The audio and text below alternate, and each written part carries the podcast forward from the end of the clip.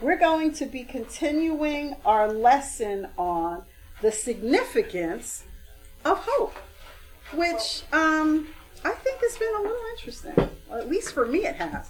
So I'm not going to be able to go into a whole lot of review um, because I really, really want to pick up right where we left off. However, I will read the last scripture, and when I read it, I'm going to share it out of the message because when we ended last time, we were talking about the creative process that goes into doing things. First, you have to be able to conceive something so that you can get a mental picture based upon the word of whatever your goal is. And then you have to go ahead and once you've conceived it, you've got to really believe it and then start confessing it and speaking about it. It's basically a format that God has created from the very, very beginning of time. That's how he created all of us. And we talked about that. We talked about the importance of it. And I gave you the analogy of how you really should start out with a blueprint of whatever it is that you're believing God for. And how with starting out with that blueprint, you recognize the importance of you really being clear on what it is. Because you can't, if a builder is building a house for you, you cannot establish a blueprint and then just keep changing it every other day because then the house will never get built. And we, as believers, when we're believing God for something, we cannot do that either. We have to be clear. So, the most important part of the creative process, which is where our hope is established and started, is in that blueprint that we create. And the last thing or where we left off, we went to James. So I want you to go back to James, the first chapter, and we're going to look at verses 5 through 8, because this is something that's extremely important when you are establishing your blueprint. You need to remember what's contained in James 1 5 through 8. So I'm going to share it with you out of the Amplified. Last time we were together, we, we read it out of three different translations, but tonight I'm just going to share it out of the Amplified. And it says, if any of you lacks wisdom, the qualifier for that is to guide him through a decision or circumstance. He is to ask of our benevolent God, who gives to everyone generously and without rebuke or blame, and it will be given to him. But he must ask for wisdom in faith, without doubting God's willingness to help. For the one who doubts is like a billowing surge of the sea that is blown about and tossed by the wind. For such a person ought not to think or expect that he will receive anything at all from the Lord, being a double minded man, unstable and restless in all his ways, in everything he thinks, feels, or decides. Because in the creative process of us starting out with our blueprint, we need to seek the wisdom of God. We need to make sure He is directing our path. And I was clear enough to share with you the last time we were together, I am guilty of being a person who's made all kinds of decisions of, oh, I'm going to start a business and I think I have my business plan all straightened out. And then in the midst of it, I realized, oh, there were some things that I was not aware of, that I didn't know. So therefore, I could not reach my goal because what I should have done, I was a perfect example of pulling the cart before the horse. I should have gone and spoken with the Father, found out all of those details instead of relying on myself, but relying on Him. Then I would have had a clear blueprint and I could have continued on and reached the goal. I shared that about me, but I submit to you, I am sure that I am not the only one who has made that mistake before, which is why we are discussing it now. Okay? So, I wanted to talk about there are people who actually want to be married. I mean, it's not like it's a bad thing, okay? Um, and it's a desire. It, it, it, makes sense. You know, I mean, it's not anything wrong. It's something that's instituted by God. And there are people who really, you know, this is something they're believing God for, and they're looking forward to their husband or their wife, and and they've actually thought about it actively. It's part of their day-to-day thought process. And all I want to say is that it is extremely important that they seek God out and seek out His plan for their life because every single detail, when they're making out the blueprint for this husband or wife, every single detail needs to be in that blueprint, okay, when it's created. Because you see, God, His input in this particular situation I think in all situations, but especially in a situation of marriage, his input is crucial in your plan. Mm. Because think about it, you're still his child that he created to be in fellowship with him. And more importantly, to be in service to him. Therefore, you need to have a mate that is going to fit perfectly into his plan for your life. So it cannot just be somebody that you pick, that you think is wonderful, and that you just think, oh, this is so great. Oh, he's so fine. Oh, this and that. Or, oh, she's just gorgeous. No, no, no, no, no. It has to be someone that's going to fit in God's plan for your life. Therefore, you need to do what we just talked about in James 1 and really seek Him to find out who that person is. I mean, can you agree with that? Amen. Okay. And I submit to you that this is where many people miss it. And then they get married, and then they're unhappy, and then they can't figure out why, and blah, blah, blah. Okay, you should have sought him first. That would have helped.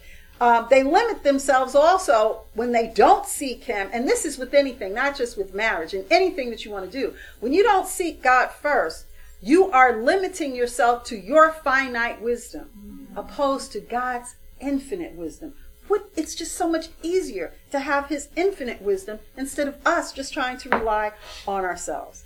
It's obviously better to have a clearly laid out blueprint established by God, assured by his word, so that you can proceed with just applying your faith, believing for your goal, and in this particular scenario I gave of your wife or your husband, and start speaking them into existence. It is important that you also recognize this is very key the power of your words. Therefore, you must speak what is laid out in your blueprint because your blueprint is symbolizing what? Your hope.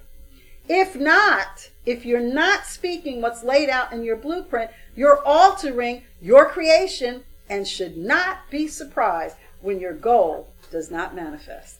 So if you are believing God for anything and it's laid out in this blueprint, and then you start, well, I, you know, yes, I am believing God for this, this man of God who's going to take care of me. And he is going to provide every single thing for our household and for our family. And he's just going to be a gentleman and he's going to cherish me and he's going to treasure me. And we're going to just build this wonderful life serving the Lord. And then, you know, you sit and look at some program on TV or some girlfriend tells you something. And then you're like, well, yeah, but you know, well, you know, it's okay if he really doesn't, you know, like to be all that nice. Maybe we don't have date night. Maybe you've already ruined what you laid out in the blueprint. You're speaking one thing, thinking something else, which means you're what? You're double minded, you're wavering. So don't expect to get that man of God. Skip it, forget it, and just go back, get a pint of ice cream, and call it okay, that's probably what's going to happen. Too often, when Christians are waiting for something to manifest, it is simply because they are changing the God given format. If you take time to think about it, some of the things that you are waiting to come into fruition have not because you have not established a clear blueprint which occurs at the conception of what you want to create. I will say that again. Sometimes, okay, some of the things that you were waiting to come into fruition have not because you have not established a clear blueprint which occurs at the conception of what you want to create.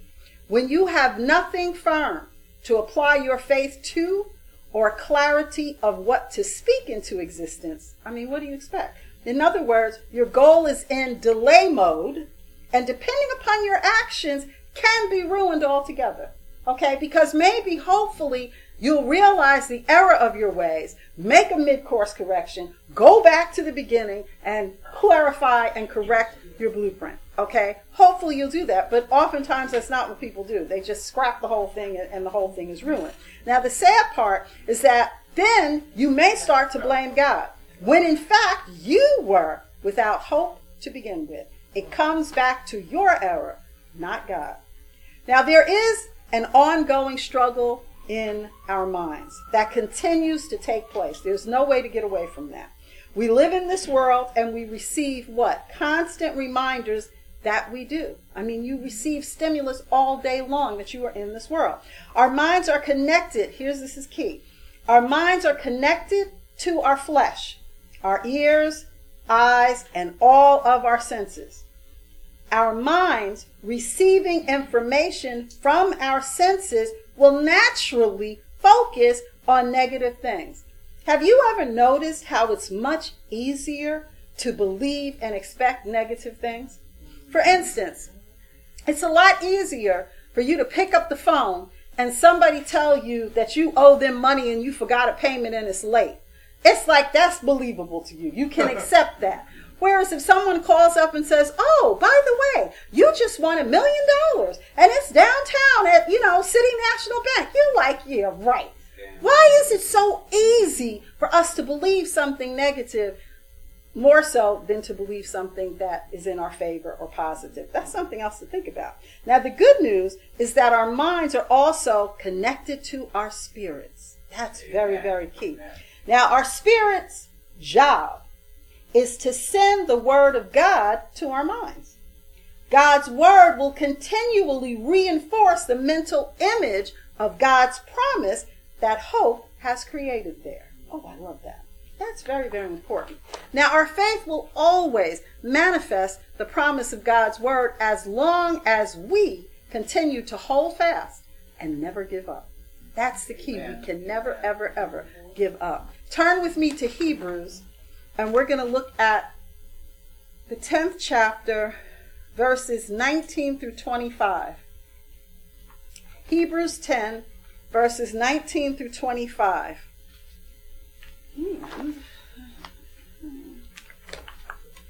Okay, I'm going to share it with you out of the Amplified, where it says, Therefore, believers, since we have confidence and full freedom to enter the holy place, the place where God dwells, by means of the blood of Jesus, by this new and living way which he initiated and opened for us through the veil, as in the Holy of Holies. That is, through his flesh. And since we have a great and wonderful priest who rules over the house of God, let us approach God with a true and sincere heart in unqualified assurance of faith, having had our hearts sprinkled clean from an evil conscience and our bodies washed with pure water. Let us seize and hold tightly the confession of our hope without wavering. For he who promised is reliable and trustworthy and faithful to his word. And let us consider thoughtfully how we can encourage one another to love and to do good deeds, not forsaking our meeting together as believers for worship and instruction, as is the habit of some, but encouraging one another, and all the more faithfully as you see the day of Christ's return approaching. Now, if I look at it in the easy to read, it's a little bit easier to understand, so I'm going to share it there, and it says, And so, brothers and sisters, we are completely free to enter the most holy place. We can do this without fear because of the blood sacrifice of Jesus. We enter through a new way that Jesus opened for us. It is a living way that leads through the curtain, Christ's body. And we have a great priest who rules the house of God. Sprinkled with the blood of Christ, our hearts have been made free from a guilty conscience, and our bodies have been washed with pure water. So come near to God with a sincere heart, full of confidence, because of our faith in Christ. Mm-hmm. We must hold on to the hope we have, never hesitating to tell people about it. We can trust God to do what he promised. We should think about how we should think about each other to see how we can encourage each other to show love and do good works. We must not quit meeting together as some are doing. No, we need to keep on encouraging each other. This becomes more and more important as you see the day getting closer. Amen. Never giving up is something that you hear us teach all the time. We always will because it is linked to your faith. We will be discussing this in even more detail during the series we're currently teaching on Sunday titled Faith is the Currency of the Kingdom. If you carefully look at your life and thoroughly examine some things in your past that did not manifest as intended, you may find that the cause is that you simply gave up. Remember, we are not of this world, but we are still dealing with the things that we hear all of the time. We may be in the midst of doing something correctly. We may have our blueprint intact. We are focusing on the goal and may even start speaking it into existence. Something comes along to distract our attention, or we hear something that causes the distraction, and we then begin to give up. It's no different than what Peter did when he got out of the boat and was walking on the water to Jesus. He was walking on the water the same way Jesus was. It wasn't until he started to do what? Look at the wind, see the circumstances around him. And I love it because every single translation says that he began to sink. He didn't sink immediately. It was him looking at the circumstances. That is what caused him to begin to sink. So the point is, we cannot allow ourselves to stoop down to the level of what we see or how we feel. We have to stand completely on what we are believing the Word of God has for us and not waver. That's what it is that we have to do. And I'll give you an example of how we can easily just get distracted. Now, every Christmas season, you know I'm going to sneak Christmas into every message if I can, okay?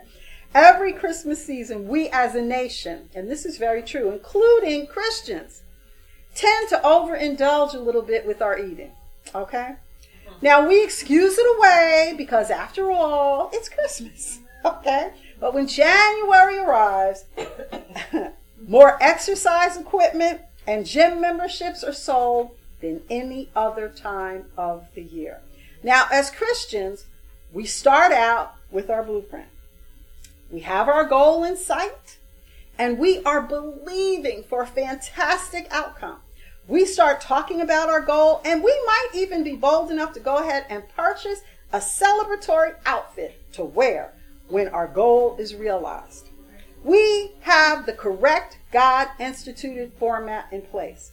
Why is it that the majority of Christians who have been taught the word don't cross the finish line? What happens? God is still sitting on the throne. Jesus is the same yesterday, today, and forever. I submit to you, the finish line is not crossed because we just give up. Sure, we may lose a few pounds, which is better than nothing. However, what happened to the blueprint we created? More importantly, why did we get distracted and give up on our goal? Now, this is critical when you think about it because this happens in more serious areas of life. Uh, meaning, I gave you something that's real, you know, it's not that big a deal. We do do it though. But this is something, if you're believing God for your finances, if you're believing God for your health, if you're believing God for a new job, a different job, a promotion on your job, if you're believing God for your children, I mean, it can go on and on and on. But the point is that same behavior is still something that you've got to guard yourself against so that you don't fall into the habit of just giving up. Hmm. Because when you do, what happens? You fail to cross the victory. You, you fail to cross that finish line to victory. And that happens more often than we ever want to think about. But the point is, it is happening. So perhaps, and this is key to me too, we're placing more confidence in ourselves rather than in the faithfulness of God and all that He has provided for us. And when you think about that, because we do live in this world where we are taught from the beginning of time to be very, very self sufficient. And we sometimes allow that to cross over into us wanting to take care of everything ourselves. And I had shared in the last lesson how sometimes people get in a position where, say, for instance, they really would like to have more money in their hand. Instead of them looking at it like, well, okay, I'm going to, and this ties into Sunday, of operate the principles of the kingdom so that I can get more money by believing God and giving more because that's the principle of the kingdom of God to get more, we start to do things like, well, I'm going to go get another job. I can get a part-time job. I'll work my full-time job and maybe I'll get something to work at home. You, you, you is in that whole equation where you're looking at yourself for the answer instead of looking to God who's already provided you with all that you need. You just need to trust him and operate in the principles of his kingdom. Turn with me to Colossians, the first chapter, and we're going to look at verse 23. Colossians 1, the first chapter of Colossians, verse 23. You're welcome. And I'm going to share it with you first out of the New King James Version. And it says, If indeed you continue in the faith, grounded and steadfast, and are not moved away from the hope of the gospel which you heard, which was preached to every creature under heaven, of which I, Paul, became a minister. If we look at it in the Amplified, and he will do this if, and he's talking about Jesus, okay? This is Paul who's writing this. And he will do this if you continue in the faith, well grounded and steadfast, and not shifting away from the confident hope that is a result of the gospel that you have heard, which was proclaimed in all creation under heaven, and of which gospel I, Paul, was made a minister. Then I like how the message really portrays it best. And it says, You yourselves are a case study of what he does. I like that. Mm-hmm.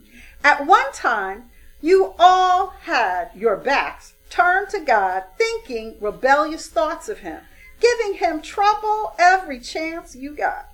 But now, by giving him completely, giving himself completely at the cross, actually dying for you, Christ brought you over to God's side and put your lives together, whole and holy in his presence.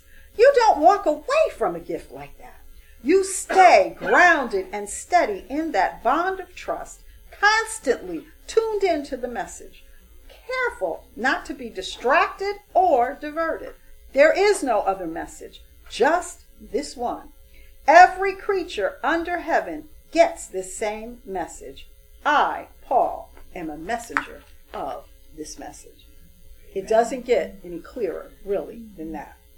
The other thing that happens oftentimes is that we lack patience. Mm.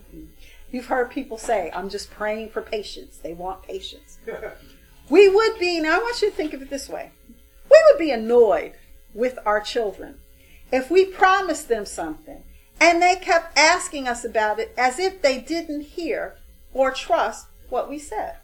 Now, it's somewhat expected with a small child, you know, like a, a little, somebody under, say, six years old you know, if you tell them you're going to take them to the movies on Friday, they're going to ask you. If you tell them that on Sunday, they're going to ask you Monday, Tuesday. What they're asking you every day is it Friday? We're going to go. Even though now the children are really more, they're more mature than that. So maybe three. okay, we'll go down to three years old because six they can probably look it up on their iPhone and tell you when the movie starts. So when they're little, you know, they're going to keep bugging you because they're tiny. But think about it: their brains haven't had the ability to really develop to understand any different. That's why they're doing that. But now, if the person is 21 years old and they're doing that, that becomes annoying. Okay, it, you, you know that is not something that you are generally going to find acceptable. Now, as God's children, how do you think He must feel? Let's look at Romans. Turn with me to Romans 5, and we're going to look at verses 1 through 5. Romans 5, verses 1 through 5. I'm going to share it with you first out of the message. And it says, by entering through faith into what God has always wanted to do for us, set us right with Him, make us fit for Him. We have it all together with God because of our Master Jesus. And that's not all. We throw open our doors to God and discover at the same moment that He has already thrown open His door to us we find ourselves standing where we always hoped we might stand, out in the wide open spaces of God's grace and glory, standing tall and shouting our praise. There's more to come. We continue to shout our praise even when we're hemmed in with troubles, because we know how troubles can develop passionate patience in us, and how that patience in turn forges the tempered steel of virtue, keeping us alert for whatever God will do next. In alert expectancy such as this, we're never left feeling shortchanged. Quite the contrary. We can't round up enough containers to hold everything God generously pours into our lives through the Holy Spirit. Now, if we look at that in the easy to read version, mm. it's short and to the point, and it says, We have been made right with God because of our faith. So we have peace with God through our Lord Jesus Christ. Through our faith, Christ has brought us into what into that blessing of God's grace that we now enjoy. And we are very happy because of the hope we have of sharing God's glory. And we are also happy with the troubles we have. Why are we happy with the troubles? Because we know that these troubles make us more patient. And this patience is proof that we are strong. And this proof gives us hope. And this hope will never disappoint us. We know this because God has poured out his love to fill our hearts through the Holy Spirit he gave us. That's the advantage of having the experiential building blocks that we have in our lives. We can look back at how he has taken care of us and be able to be just that should be something to encourage you to realize if he did it then, what do you think? He's going to not do it again? He's going to always take care of you. Hmm. That's exactly what that tells you. And it should be something that totally encourages you. Now, I have to read it out of this one. Okay, this is the Amplified. This is the last one. Therefore, since we have been justified, here is the qualifier, that is, acquitted of sin, declared blameless before God. By faith, let us grasp the fact that we have peace with God and the joy of reconciliation with Him through our Lord Jesus Christ, the Messiah, the Anointed. Through Him, we also have access by faith into this remarkable state of grace in which we firmly and safely and securely stand. Let us rejoice in our hope and the confident assurance of experiencing and enjoying the glory of our great God, the manifestation of his excellence and power. And not only this, but with joy. Let us exult in our sufferings and rejoice in our hardships, knowing that hardship, distress, pressure, trouble, produces patient endurance, and endurance, proven character, spiritual maturity, and proven character, hope, and confident assurance of eternal salvation. Such hope in God's promises never disappoints us because God's love has been abundantly poured out within our hearts through the Holy Spirit who was given to us. This to me should beyond a doubt, beyond a shadow of a doubt, be very, very encouraging to us. To know that it does not matter what you are growing through at the moment, God's got you. He wants only the best for you. And you can have confidence not in yourself, but in His faithfulness. So no matter what, you know that you can stand firmly on the faithfulness of the God whom you serve. I think that is just absolutely wonderful. Now you're already in Romans, so turn with me really quickly to Romans 8, and we're going to look at verses 18 through 25. Romans 8, verses 18 through 25. okay. What I'm going to do, yeah, yes, I can. Okay. Maybe I can. All right, let's just go. All right, the Amplified. For I consider, from the standpoint of faith, that the sufferings of the present life are not worthy to be compared with the glory that is about to be revealed to us and in us. For even the whole creation, all nature, waits eagerly for the children of God to be revealed. For the creation was subjected to frustration and futility, not willingly, because of some intentional fault on its part, but by the will of him who subjected it in hope that the creation itself will also be freed from its bondage to decay and gain entrance into the glorious freedom of the children of God. Now, I'm going to stop there. When you get a chance, finish reading this in the Amplified, okay? Because the Amplified gives you the qualifiers, but the Amplified, it's something that you've got to kind of like really take your time to digest. And because I really want you to get the point of this, I'm going to switch over and give it to you out of the easy to read. Okay? So, the easy to read says it this way We have sufferings now, but these are nothing compared to the great glory that will be given to us. Everything that God made is waiting with excitement for the time when He will show the world who His children are. The whole world wants very much for that to happen. Everything God made was allowed to become like something that cannot fulfill its purpose. That was not its choice, but God made it happen with this hope in view that the creation would be made free from ruin, that everything God made would have the same freedom and glory that belong to God's children.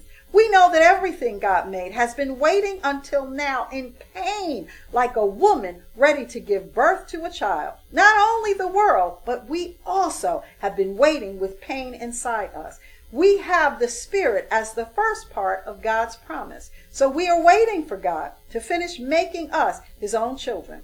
I mean, we are waiting for our bodies to be made free. We are saved to have this hope. If we see what we are waiting for, that is not really hope. People don't hope for something they already have, but we are hoping for something we don't have yet, and we are waiting for it patiently.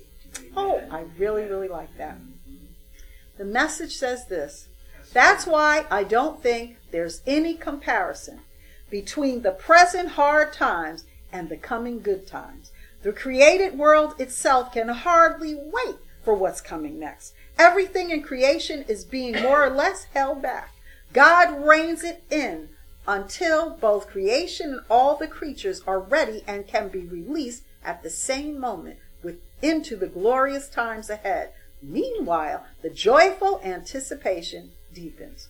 All around us, we observe a pregnant creation.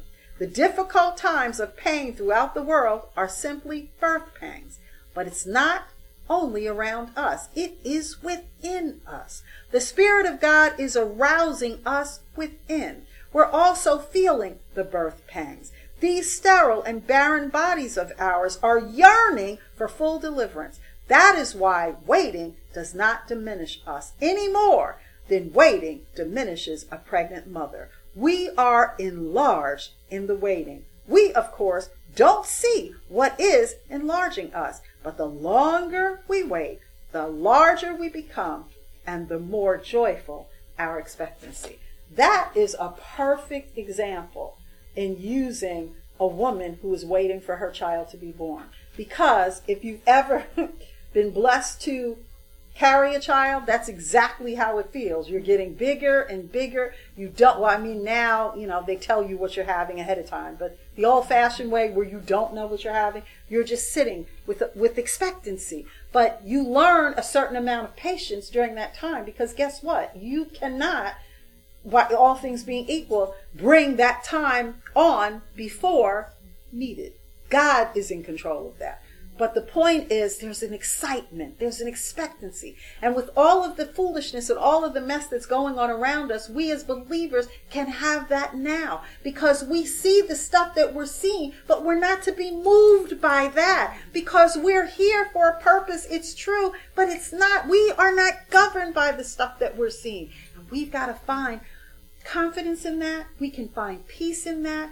And we should just find solace in knowing that the best is yet to come. Mm-hmm. And we have that expectancy within us. Amen? Amen? Okay.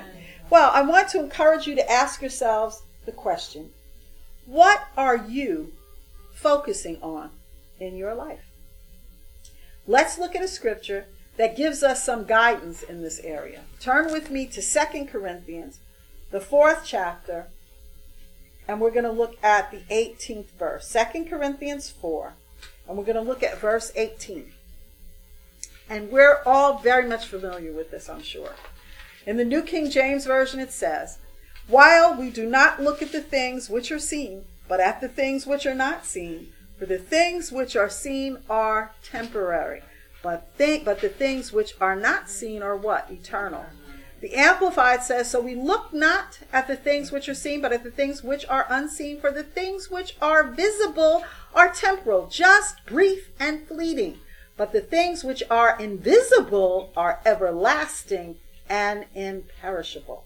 And the message says, So we're not giving up. How could we? Even though on the outside it often looks like things are falling apart on us. On the inside, where God is making new life, not a day goes by without his unfolding grace. These hard times are small potatoes compared to the coming good times, the lavish celebration prepared for us. There's far more here than meets the eye. The things we see now are here today, gone tomorrow, but the things we can't see now will last forever. Amen. We can never forget the fact, and I love this, that we have the Holy Spirit. Turn with me. You should already know this. I'm sure you do. But turn with me or write it down. John 14, verse 26.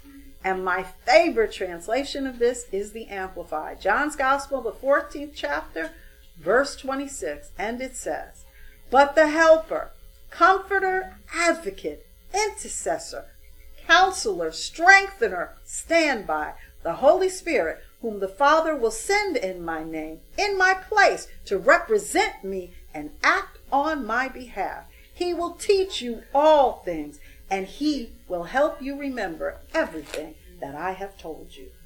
I absolutely love that. He teaches us all things and helps us really remember everything that Jesus has already told us. Now, this verse of scripture I actually, I reminded our children every day of the scripture when they were going to school. It was part of our morning prayer that we said, you know, every day before they left. Um, and it's really interesting because I see my daughter doing this with her three sons. I mean, my granddaughter's still t- too small to really get it, but she does this with the boys. And I just am so blessed by this because one of the things, part of what was in the prayer was that uh, we prayed that the Holy Spirit would bring back to their remembrance everything that they had learned and needed to know. And should they have any tests or quizzes that day, that they would score high on them, bringing honor and glory to the kingdom of God. That set them out with a certain amount of confidence and peace, not in themselves, but in the Holy Spirit that was within them. So, because out in our school district, and I guess they do it everywhere, teachers love to come up with pop up quizzes. And you know, you if you're not prepared for that or you weren't thinking about it, some people would get nervous or whatever. And I didn't want them to ever have that because it's like there is nothing that the teachers can present to you that guess what? The Holy Spirit already knows. So all you need to do is put your confidence in the Holy Spirit that indwells you and know that you will be fine. Just yield to Him. Allow Him to bring back to your remembrance every single thing you've ever learned, everything hmm. that you've ever been taught, and you will score high. And when you do that, you score high on those tests, you're bringing honor and glory to His kingdom.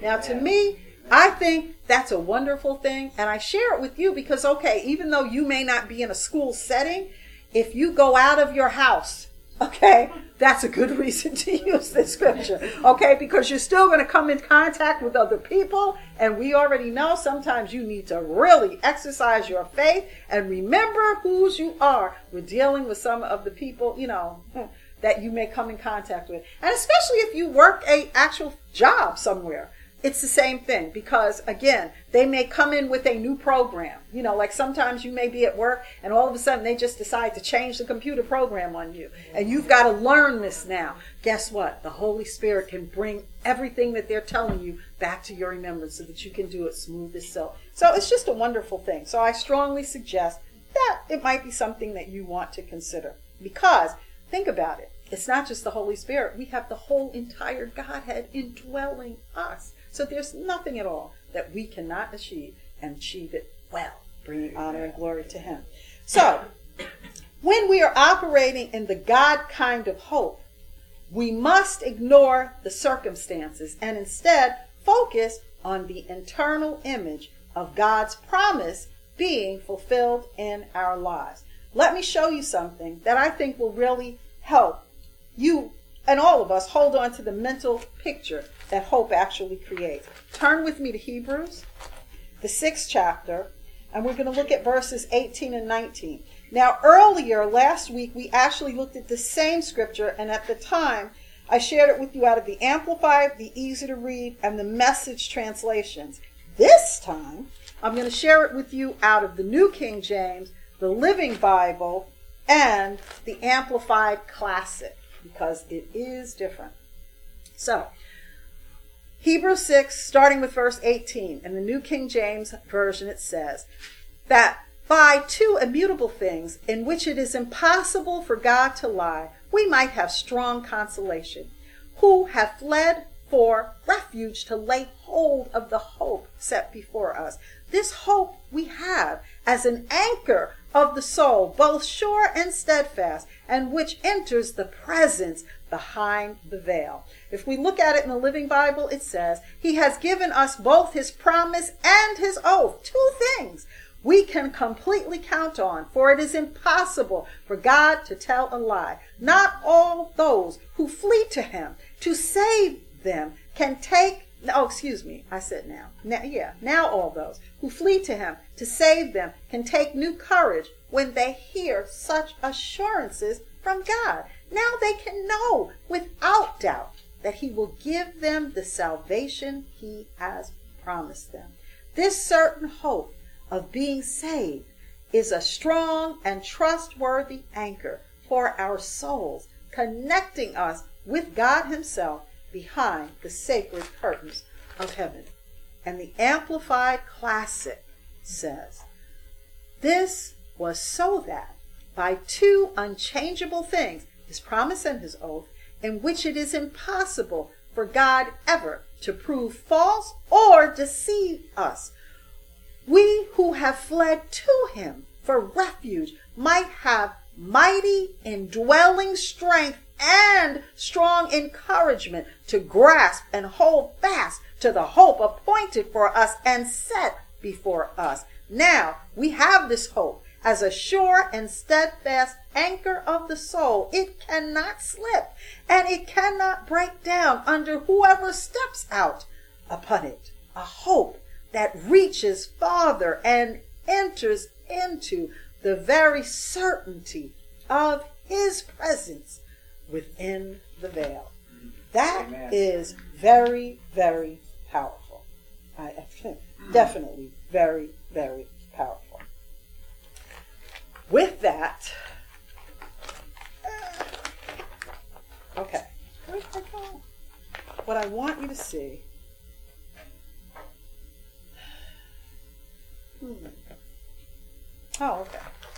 Forgive me. The key things in that that we just read, it talked about his promise and his oath. They are two unchangeable things.